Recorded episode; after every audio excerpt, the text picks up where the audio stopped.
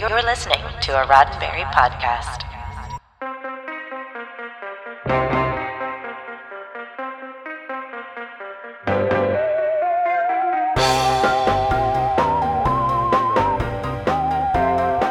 I'm Jessica Lynn Verde, and this is your Sci-Fi Five, five minutes of science fiction history for April twenty-eighth. She played the mother of Geordi LaForge, the wife of Kunta Kinte, and the first female Starfleet captain seen on screen. Not only that, she was James Earl Jones's live-action and animated queen. Actress Madge Sinclair would turn eighty-three today. Madge Sinclair was born in Kingston, Jamaica in nineteen thirty-eight. She lived in Jamaica, working as a teacher until nineteen sixty-eight, when she moved to New York to pursue acting and modeling. By nineteen seventy-one, Madge was performing on stage at the New York Shakespeare Festival.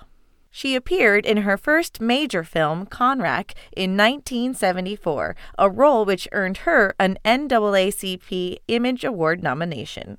In nineteen seventy-seven, Madge starred in the A B C miniseries Roots. The series shows the history of an African-American family from the mid-eighteenth century through the aftermath of the Civil War. It begins with the capture and enslavement of family patriarch Kunta Kinte, played as a young man by LeVar Burton in his breakout role. Madge plays Belle Reynolds, wife of the adult Kunta Kinte.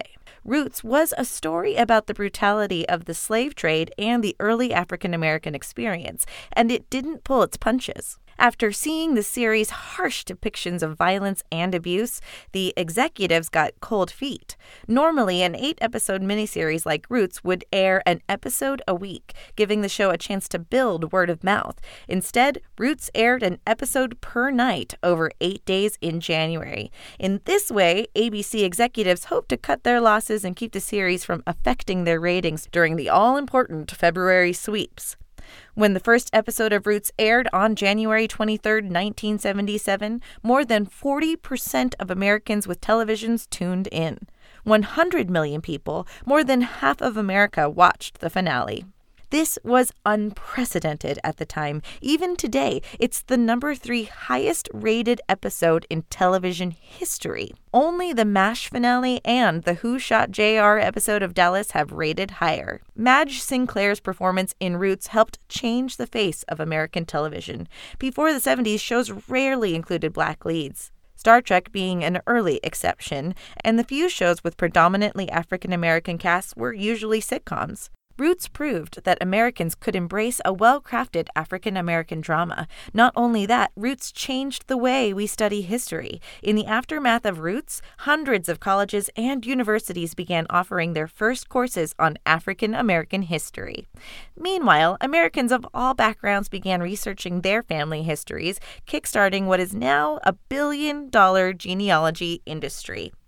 Madge was nominated for an Emmy for her performance as Belle Reynolds, and from there built a successful career in both film and television. She received three more Emmy nominations for her long run as Nurse Ernestine Shoup in Trapper John, M D, and won an Emmy in nineteen ninety-one for her role in Gabriel's Fire alongside James Earl Jones. She'd previously played Jones's wife, Queen Aeolian Jaffer, in nineteen eighty-eight's Coming to America. Madge left her mark on the Star Trek franchise, playing the first female Starfleet captain seen on screen in Star Trek four The Voyage Home. She returned in Star Trek The Next Generation as Captain Sylvia LaForge, mother to LeVar Burton's Geordi LaForge. Their Roots co-star Ben Vereen played her husband and Geordi's father. Madge was diagnosed with leukemia in nineteen eighty-two, but defied the odds and survived for thirteen years. Her final film performance was in nineteen ninety-four's The Lion King, where she voiced Queen Sarabi, once again alongside James Earl Jones. Madge Sinclair died in Los Angeles on December twentieth, nineteen ninety-five, at the age of fifty-seven. This has been five Minutes of Science Fiction History, your daily Sci-Fi five for April twenty-eighth. Sci-Fi five is produced by Roddenberry Entertainment. Executive producer, Rod Roddenberry.